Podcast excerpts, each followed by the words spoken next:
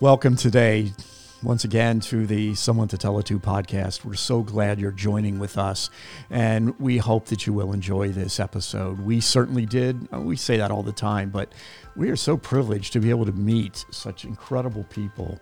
And uh, today, today's guest is um, a person who has been very involved in healthcare, in leadership, in administration, and he has um, just a, a, a tremendous outlook on what is needed and what is what is so important when it comes to leadership and in healthcare in particular.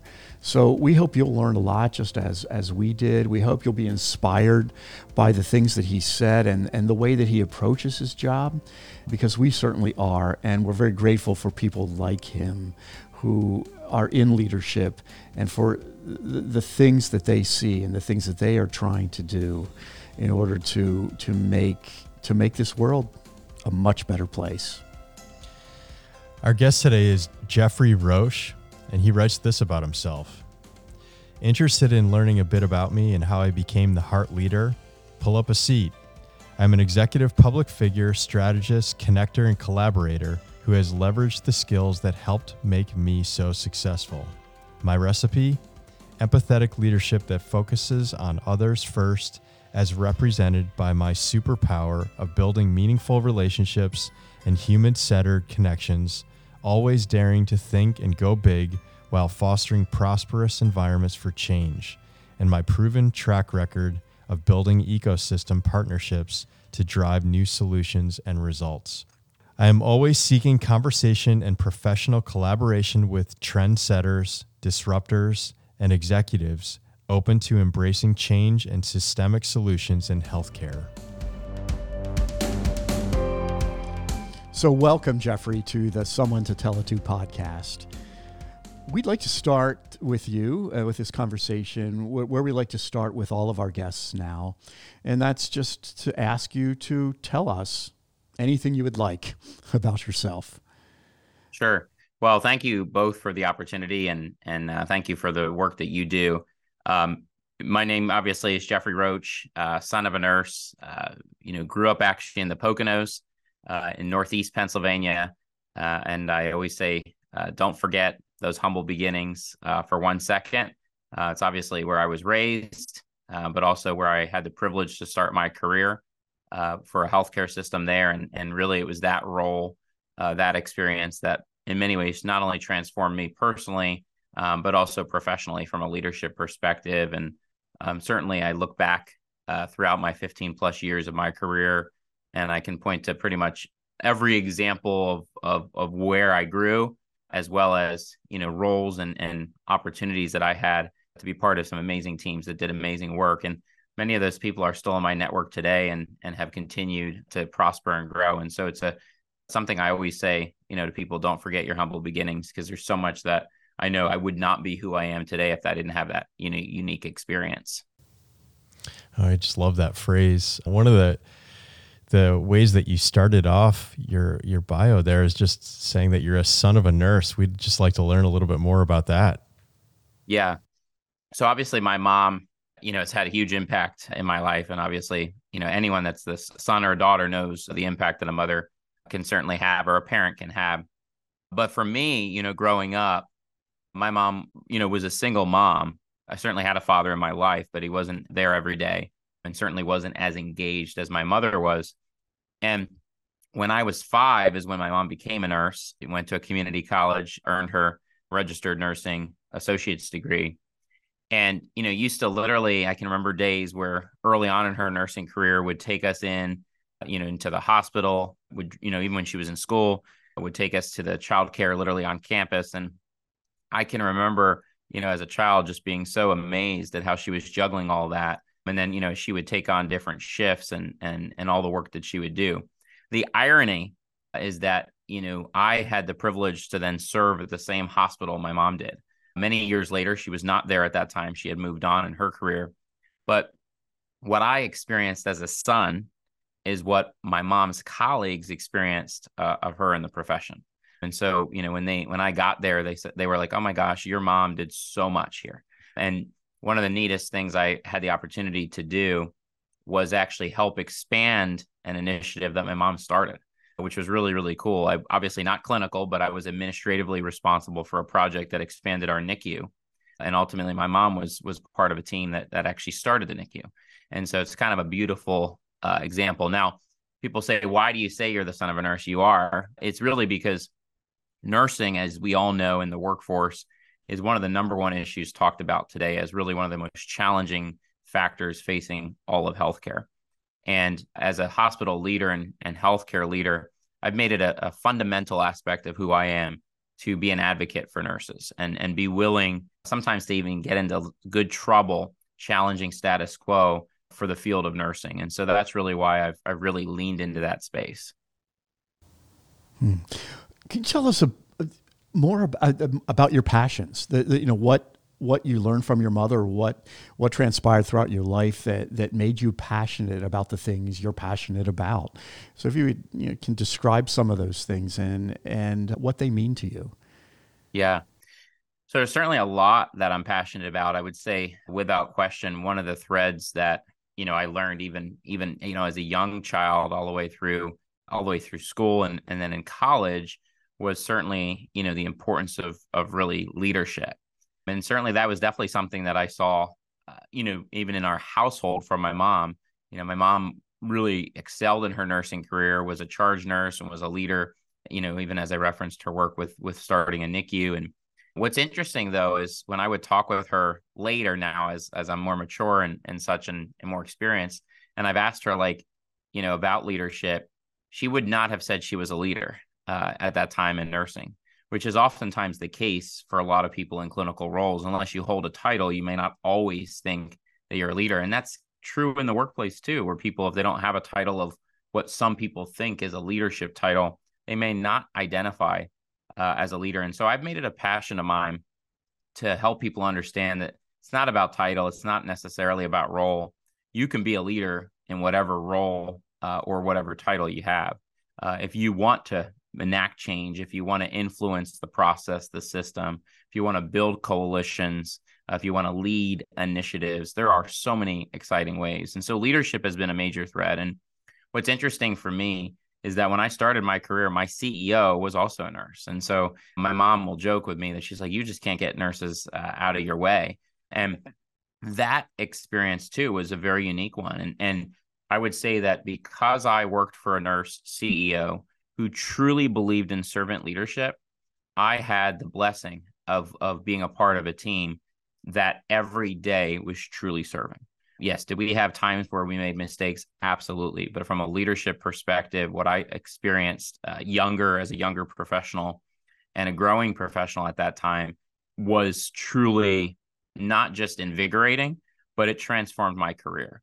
Uh, and it really allowed me to not only gain more passion for for the role of leadership, which is why you may also have seen, uh, for example, that I, I I really coin and do a lot of work around heart leadership, leading with the heart that if a leader truly takes this extra step to get to know the folks that they work with and can lead with a connection, there's so much that we can all experience. And so those are some of the things. I've also been extremely passionate my entire career on workforce development, uh, particularly in transforming the healthcare workforce, uh, certainly with a focus on leadership culture. Uh, diversity, equity, inclusion, and belonging. And I've also been really passionate about advancing health equity um, because I, I, I do very strongly believe that while I sit here as a white privileged male, there are people in our society who don't have the same chance that I have to have access to care, to have good quality care simply because of where they live, access to transportation, access to food. And so I've leaned into that my entire career as well. And and sometimes that can be unpopular for certain communities and and I've never uh, looked back because you got to always be willing to do the right thing. You had used this phrase earlier on. In fact, it's how you started your your dialogue with us about never forgetting your humble beginnings. And is has leadership been something that has been with you since you were a child? Have you always considered yourself a leader? I mean, I've always thought of this phrase leaders are born, they're not made, or vice versa, depending on your views. You know, are there significant moments as a, as a child that you remember back and you're like, yeah, I, I, I'm cut out for exactly what I'm doing now? You know, it, it's definitely interesting. I do, you know, I do believe sort of in both elements of of what you're talking about. I do believe certain people could be born to have an aspect of of different roles of leadership. Not to say you'll never hear me say someone's born to be a leader, but you'll hear me say that they're born with aspects that could make them or grow them into a leader. And certainly I do believe that through experience, anybody has the opportunity to be a leader. And so for me, there's definitely a lot uh, of certainly examples. You know, even as a younger child, I can vividly remember in various different you know sports and different activities that I really enjoyed bringing people together. I really enjoyed kind of building that community. Even among my group of friends, I was the type that always wanted to have community and that community feel. And so there's definitely elements that I go back, but I would say it was really in high school that really brought me to a place in my life where I saw the opportunity that that leadership could have. And part of that was through studying history and, and things like that. But also part of it was i started a club uh, you know in our high school that was focused actually on civic engagement uh, that was part of a national organization. And part of that role was you know was engaging with other clubs across the country doing that work. And part of that just kind of made me more excited about uh, what it could do to be a leader uh, not just of that club um, but also you know within the school and and then ultimately when I went to college, I was fortunate to go to a, a, university that really felt leadership was a core element of who we were as a student. And so I had a lot of not just studies on it, but a lot of really immersive engagement uh, from trainings to weeks upon weeks of going places to conferences and such. And so there's definitely a lot that I can look back had a huge connection without question. In our listening work, we have heard from both sides the disconnection that often exists between healthcare providers and healthcare administrators, that they don't necessarily see the world through the same lens, that they they look at how to provide healthcare, you know, differently, often. Can can you talk about that and what you know what you've seen, what you've heard, what you've experienced, and what those differences might be and why? Yeah. You know, it, it it's a fascinating element. And I will say in my, you know, almost 10 years as a direct hospital administrator, again, not clinical, but privileged to work in many structures. You'll hear in healthcare us call it a dyad structure. I worked in dyad structures where there was a clinical leader of a of an enterprise and then there was an administrative leader of an enterprise. And in this case, I was the administrative leader, there was a clinical leader. And you know, I, I think just like any industry, there are times where certain leaders want to make decisions in a vacuum or they want to make decisions with an agenda. And sometimes they actually may have the right idea, but they just not may not be thinking about the right process. I was fortunate to be really trained in a culture that believed strongly that if we were going to achieve patient excellence, we also had to achieve clinical excellence. And that meant we had to work as a team, whether clinical or non clinical.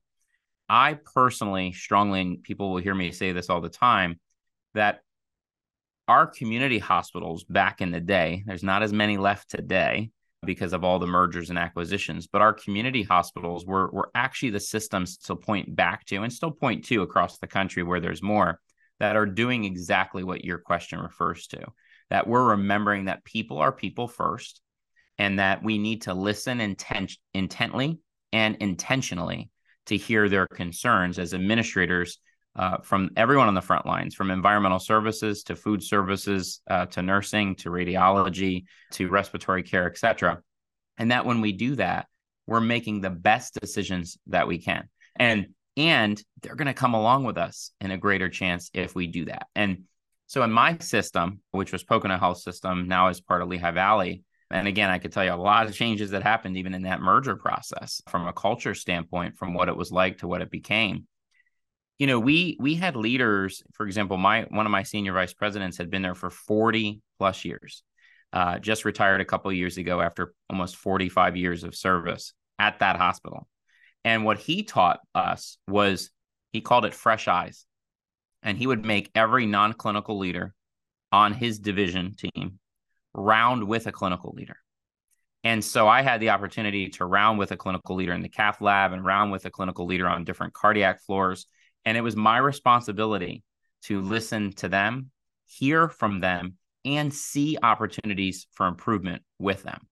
And what was powerful was not only was I learning from them, but there would be things that they would share with me that they would be sharing through their clinical leadership process that wasn't getting addressed and now I had an opportunity to bring it in through a different process and could get it addressed. And so we've got to work together.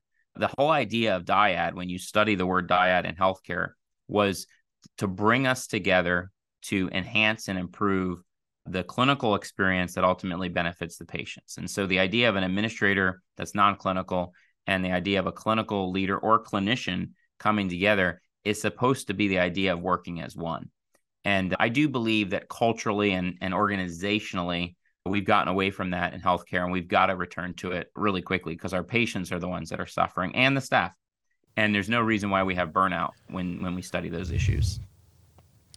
I'm remembering back to a time when we've done a lot of work with someone to tell to in healthcare over the years, and we had done a presentation to a group of doctors and nurses, maybe 50 or 60 doctors and nurses one uh, it was a winter morning. And so I think all of these doctors and nurses were coming in already with a bit of a chip on their shoulder because there's no days off for healthcare workers. Uh, they're not going to call off. There's, there's no shutting down the hospital on a snow day. But we we showed up for this presentation, and the CEO was there, and he just didn't seem like he was connecting with the messages we were conveying about empathy and compassion. And yet we had several doctors and nurses who, during the question and answer time, they would raise their hands and were very engaged. And one doctor in particular raised his hand and just said, I absolutely love what you're presenting here because I have to be reminded consistently that it's not about meeting quotas when I go into a, a patient's off uh, to, to, to engage with a patient. And I try to give them my full attention and be fully present and engaged.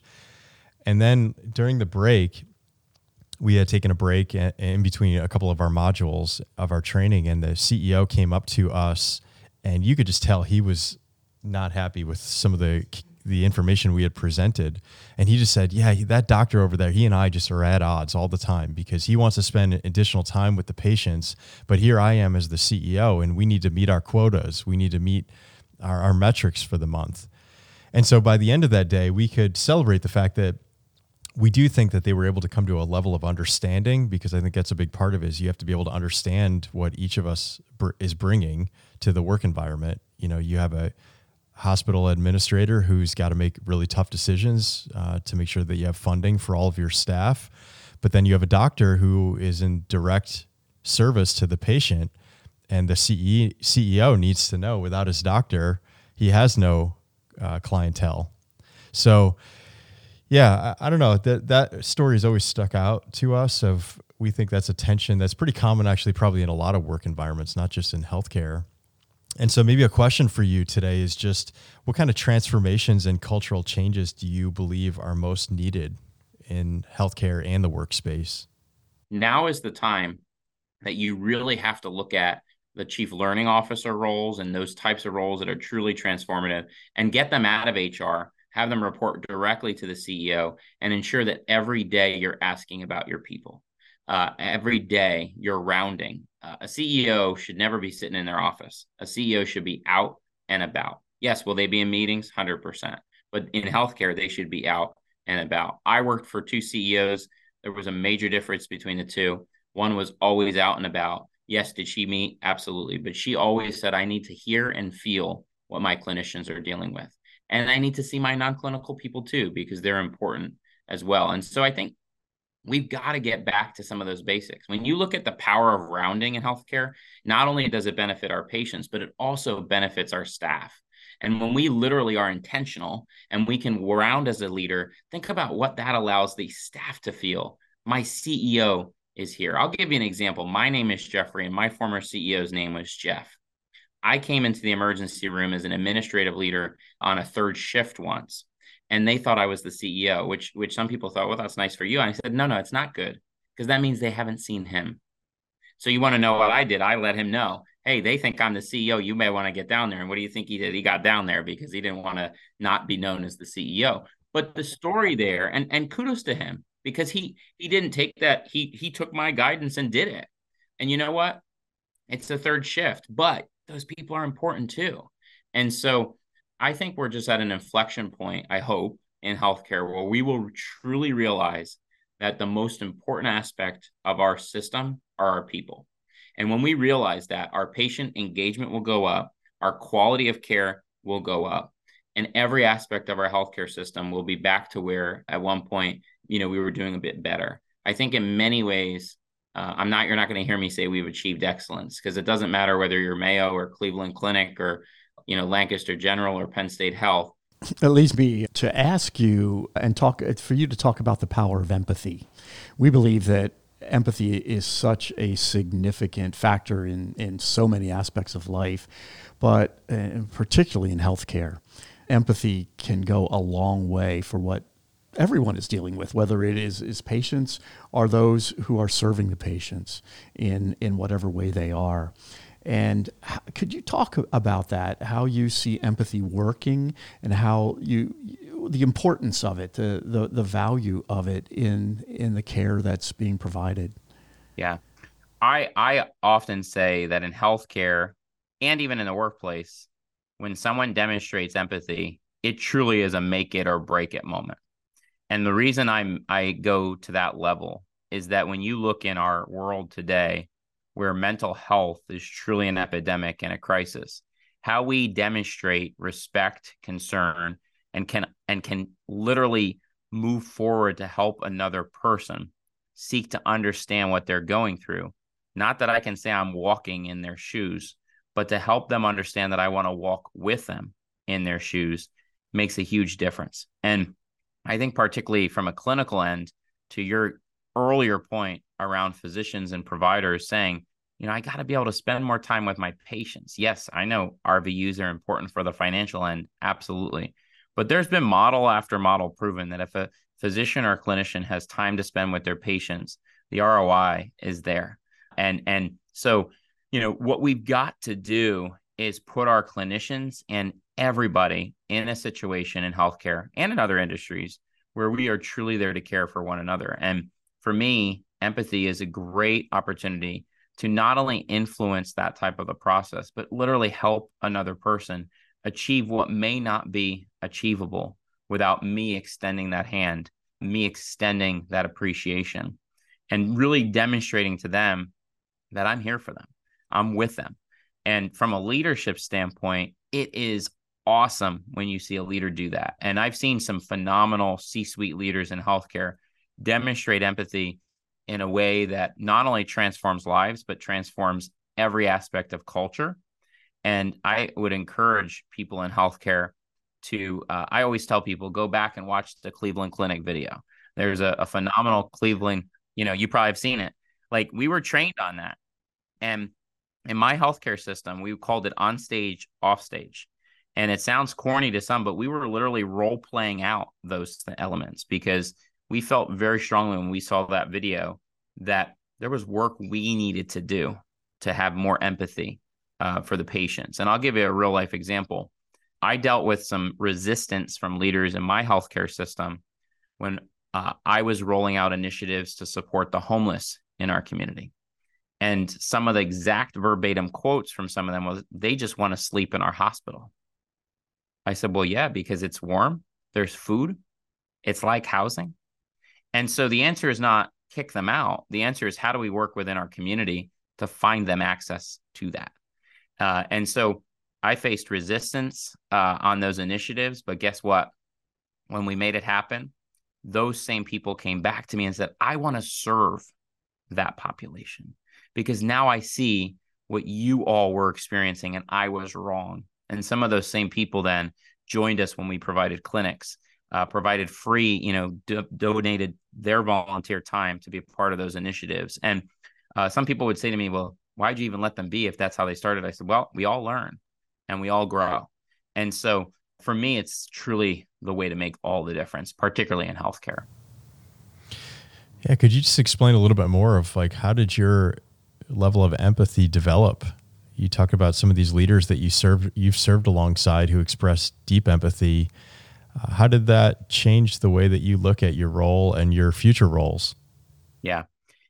You know, uh, first of all, I to your point, it is a journey, and I will be the first to say there I'm always still learning and growing in this in this important work as well. You know, for me, it grew without question through experience.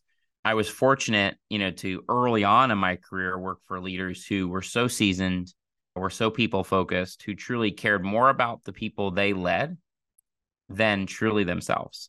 They truly cared so much about their teams. In fact, I worked for leaders, you know, at Pocono who would literally ask every person in the room for their opinion and their view on a situation before they would ever share theirs.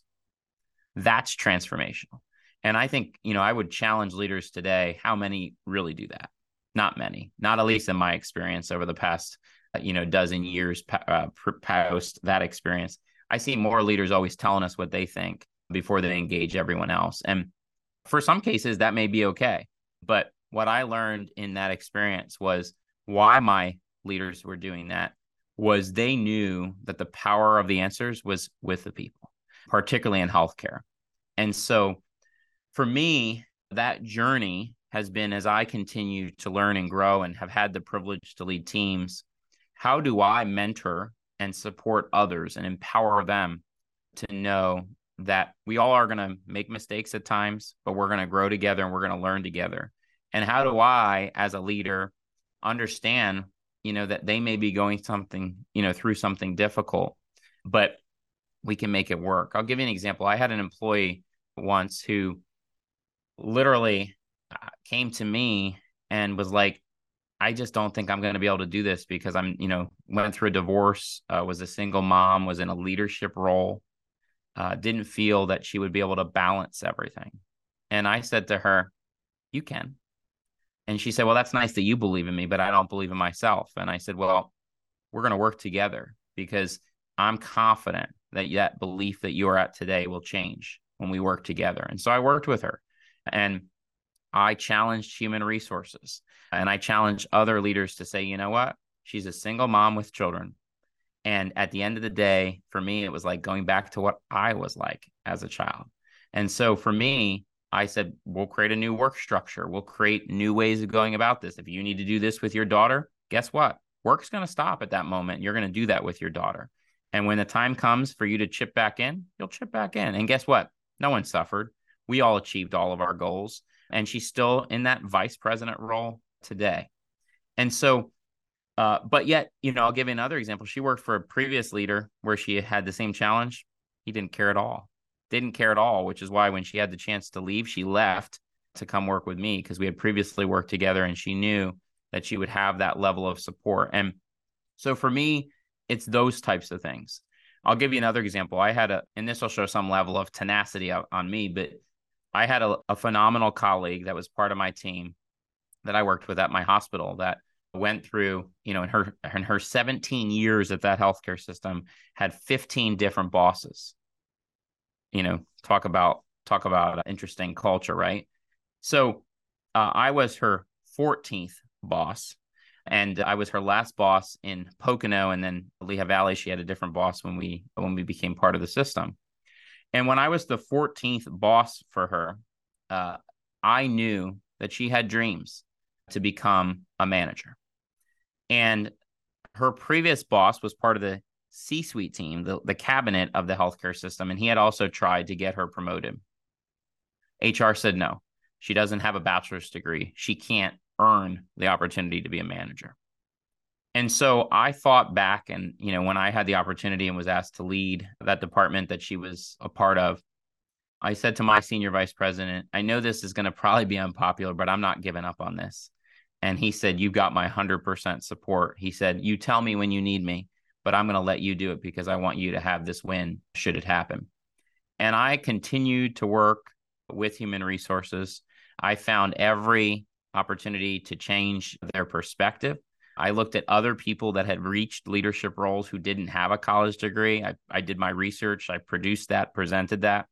And when I met with the leadership team in HR, they they said to me, well, we're not, we are not prepared to make this change. And I said, I am.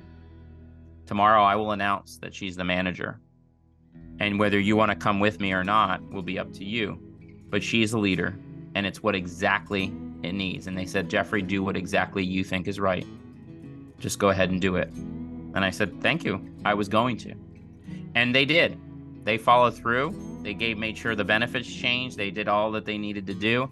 And and she went on to become a you know a phenomenal manager. Phenomenal manager. And I had people afterwards say to me, I'm amazed that you just didn't give up because you you could have you could have hurt yourself in that process with HR. And I said, you don't give up when you're demonstrating empathy. And the interesting point again was she was a single mom, and so I knew I knew what she uh, had been through. In fact, I I'm not a pastor, but but I, I actually did her daughter's wedding uh, a couple months ago because she asked me to to officiate that wedding, and and she said to me, you know her daughter said to me, she said you've been there with my mom since I was a kid, and so for me it was it was always important as a leader to always be there for your team, always be there and and find ways to show them that you can help them achieve what is possible. That's a phenomenal story. I appreciate you telling that, sharing that with with all of us, because we people need people can learn from stories like that and examples like that. So important. Thank you for listening to the Someone to Tell It To podcast. Wonders Found Thrift Shop is proud to be one of its sponsors. Wonders Found is an all volunteer run thrift shop begun to support our mission team as they rebuild homes in disaster areas. We support local missions, people experiencing homelessness, veterans, and children and youth outreaches. We also provide clothing and household items to families displaced by fire or flood. You can learn more at our website, wondersfound.org, or stop in to see what wonders you can find at 7810 Allentown Boulevard, Harrisburg, Pennsylvania. We hope you enjoy the rest of the podcast. We know that you like creating meaningful relationships with people. That that's that's something that you value deeply. How do you? And I think you may have already started to hit on some of those things. But how do you create the safe spaces in order for people to, to, to have meaningful conversations, conversations of depth and, and intimacy and vulnerability that need to happen and that, that will strengthen and deepen a relationship. But, but, but it's not always easy to get there. How do you set the stage, so to speak, to create a safe space for those things to happen? Yeah.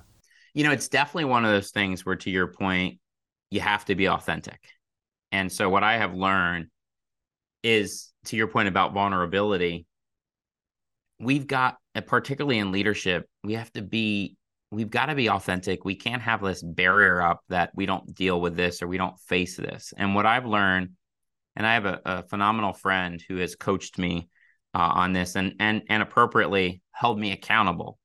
Uh, when you know, for example, he has said to me in the past, he said, "Boy," he said, the Geoffrey I know is not always the Geoffrey that I see portrayed on LinkedIn. You're so professional. He's like, that's not what I see in you. He said, Yes, do I see professional? Yeah, but I also see someone that can smile. And he said, I see somebody who can walk in a room and whether people are crying and upset, have can have them walk out and think that there's hope. And so for me, with with folks like that, that I always call my personal board of advisors who have coached me held me accountable, will always do so. I've been challenged to always think about, you know, that that I've got to come in as my authentic self. I've got to create a space that really is authentic to them as well. They've got to have a sense of belonging in that space. They have to have psychological safety in that space, which may mean I have to also get extremely vulnerable. And sometimes I've learned, like, depending on the situation, you know, oftentimes people may think you know all of us live this this life where we haven't faced challenges and faced mistakes. And some of the times when i've when i've faced this i've actually had to be very honest and clear with the with the other person or the other team that guess what? I've been there too. And in those examples so much can be learned so much can be shared. And there's a there's a phenomenal project that, that a good friend of mine is leading. And it's this idea that people cover who they are, particularly in the workplace or in certain cultures and in certain environments, because they're afraid of how people may judge them or they're concerned for their job. And I really, when I was, when I first learned about that project, which was about a year ago, I was at the University of Colorado, Denver at a, a seminar training. And when I first learned about that, it really struck me because when you really think about that in the workplace, I'm sure you've all been in experiences where, from a cultural standpoint, you could see how that's probably very true. It struck me to say, wow, we've got to, as leaders, really ensure that everyone has a sense of belonging and everyone can be we know that you like creating meaningful relationships with people that that's that's something that you value deeply how do you and i think you may have already started to hit on some of those things but how do you create the safe spaces in order for people to, to, to have meaningful conversations, conversations of depth and, and intimacy and vulnerability that need to happen and that, that will strengthen and deepen a relationship. But, but, but it's not always easy to get there. How do you set the stage, so to speak, to create a safe space for those things to happen? Yeah. You know, it's definitely one of those things where, to your point, you have to be authentic. And so, what I have learned is to your point about vulnerability, we've got, particularly in leadership, we have to be we've got to be authentic. We can't have this barrier up that we don't deal with this or we don't face this. And what I've learned, and I have a, a phenomenal friend who has coached me uh, on this and and and appropriately held me accountable.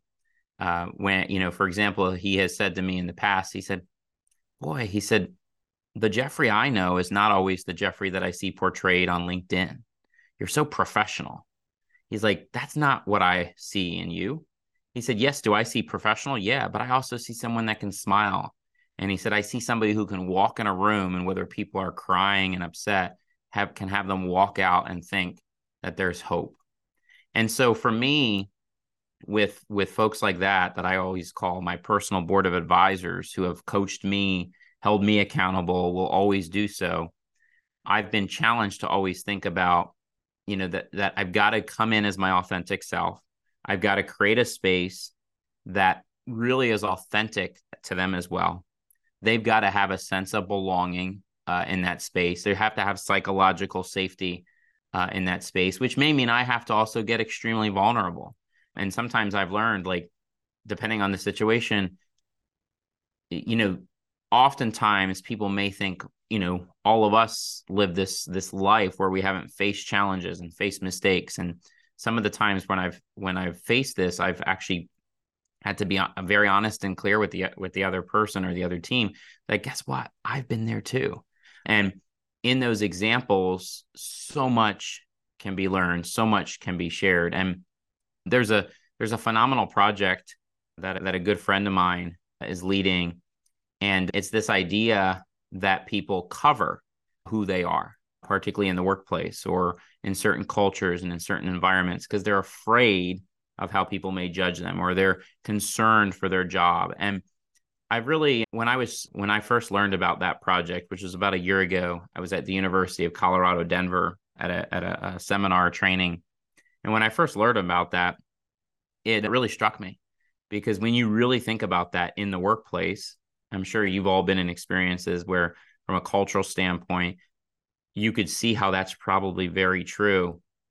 It struck me to say, wow, we've got to, as leaders, really ensure that everyone has a sense of belonging and everyone can be who they are. And that may not always be easy um, because we may have different values, different qualities, but ultimately we're people.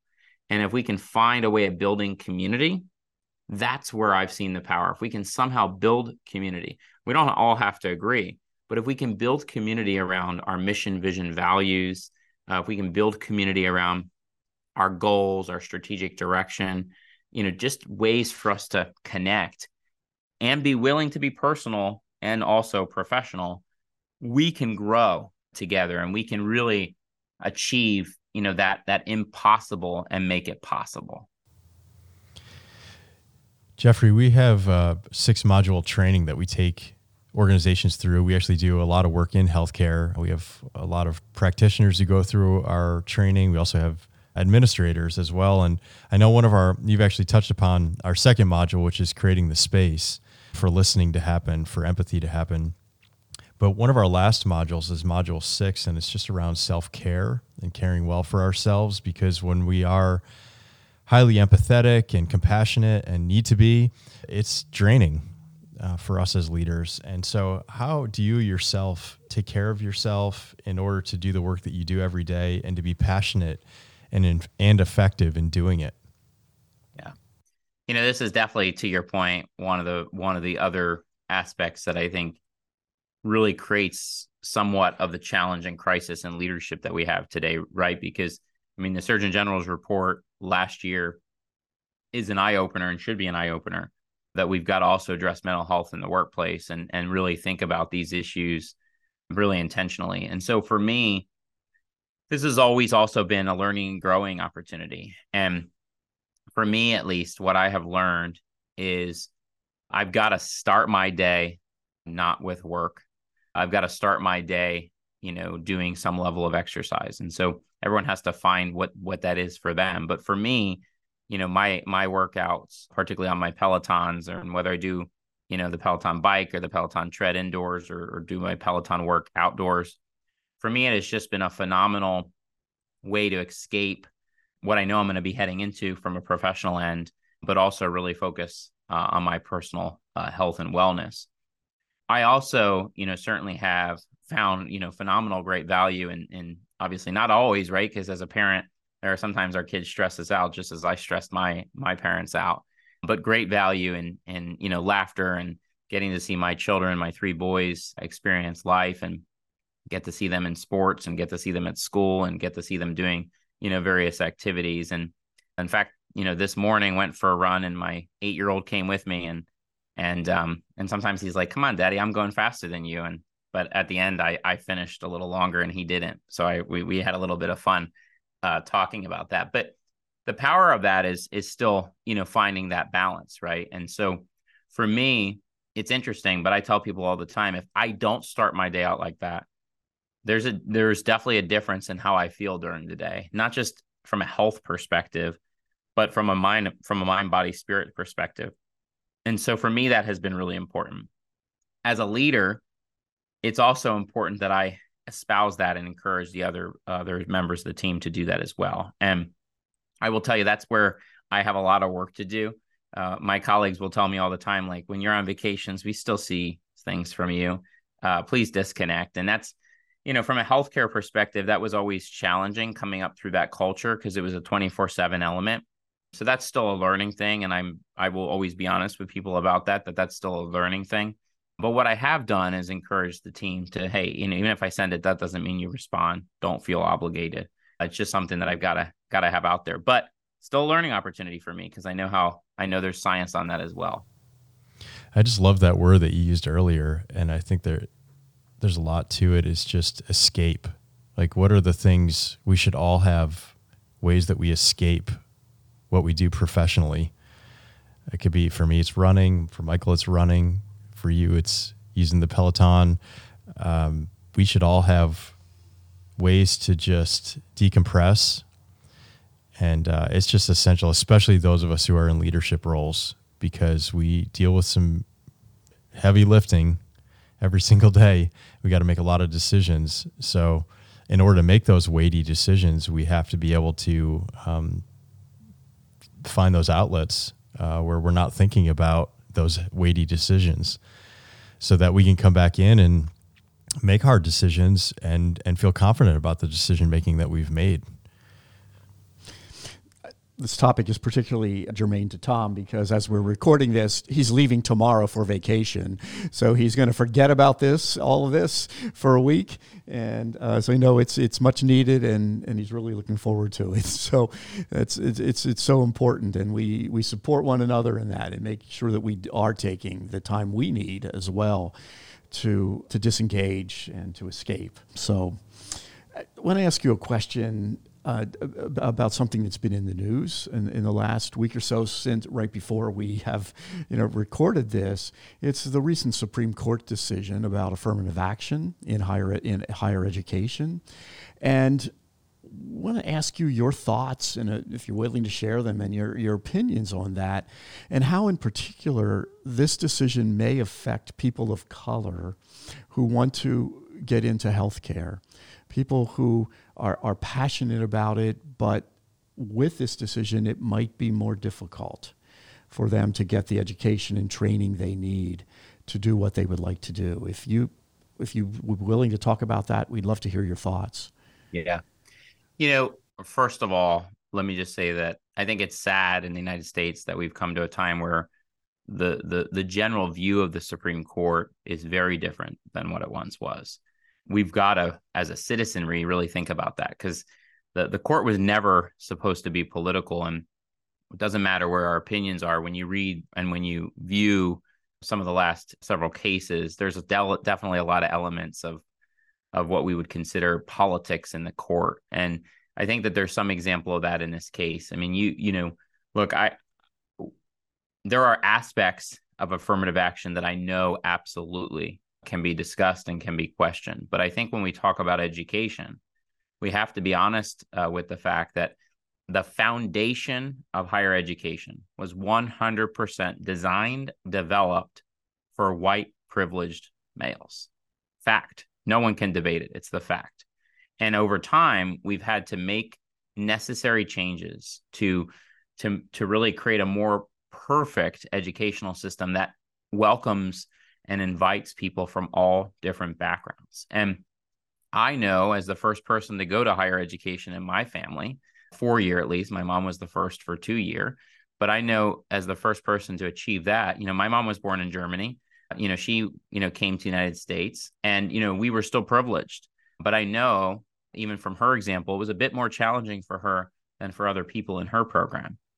So what I've learned, not just through that experience, but also have had the opportunity in my career to lead a global health equity impact scholarship, actually, that funded education, particularly for people who couldn't afford the same level of education that I and others, for example, could afford, was that given a person, giving another person a leg up can make all the difference in their career.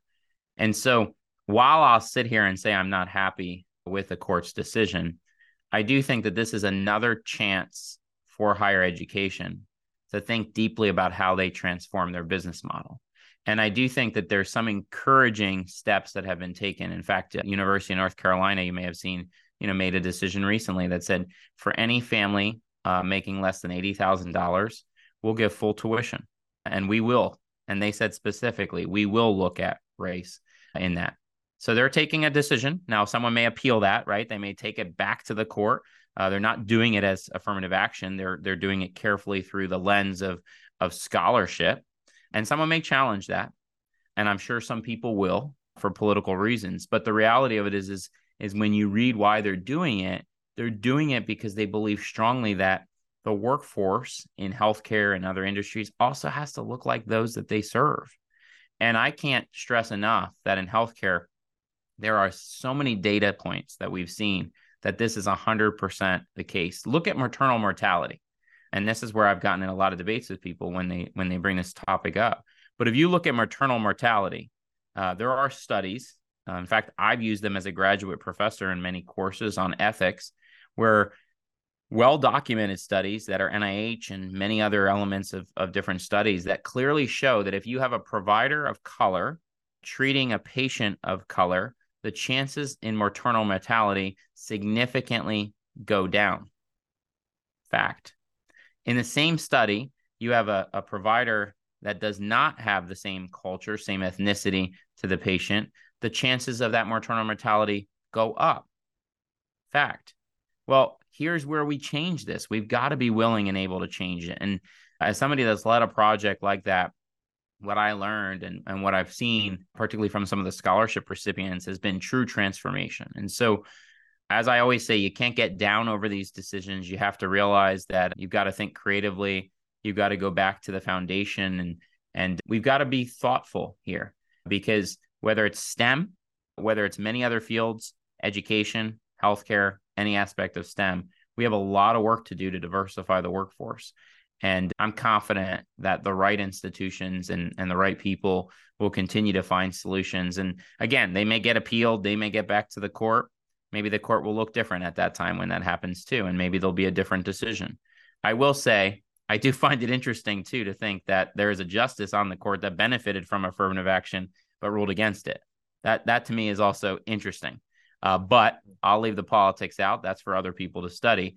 But as a student of political science, I find that interesting because, uh, in my opinion, if you benefited from it, you should have recused yourself in the case uh, because obviously you have, uh, in fact, in fact, there's another justice on the court who was on the other side of the aisle. She did recuse herself in in the Harvard case because she went to Harvard, and so she felt she should recuse herself.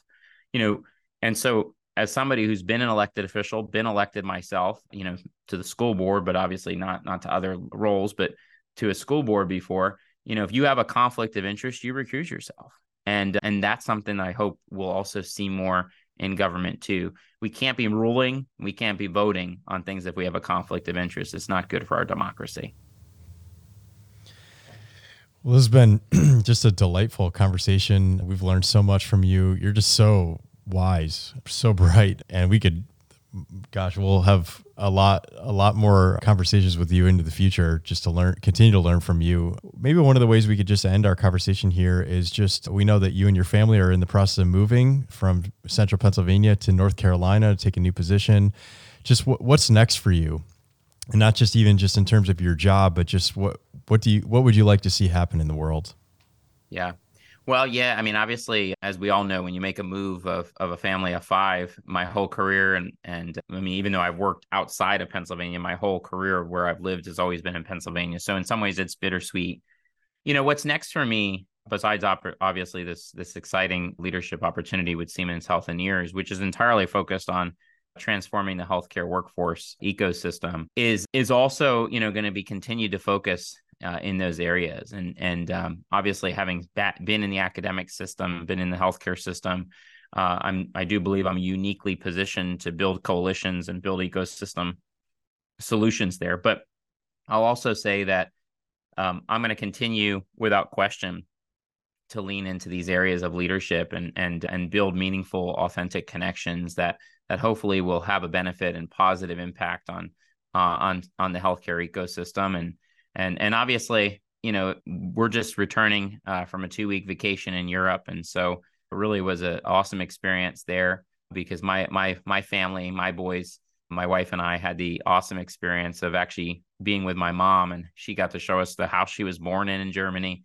We got to see family while we were there. We got to see her humble beginnings.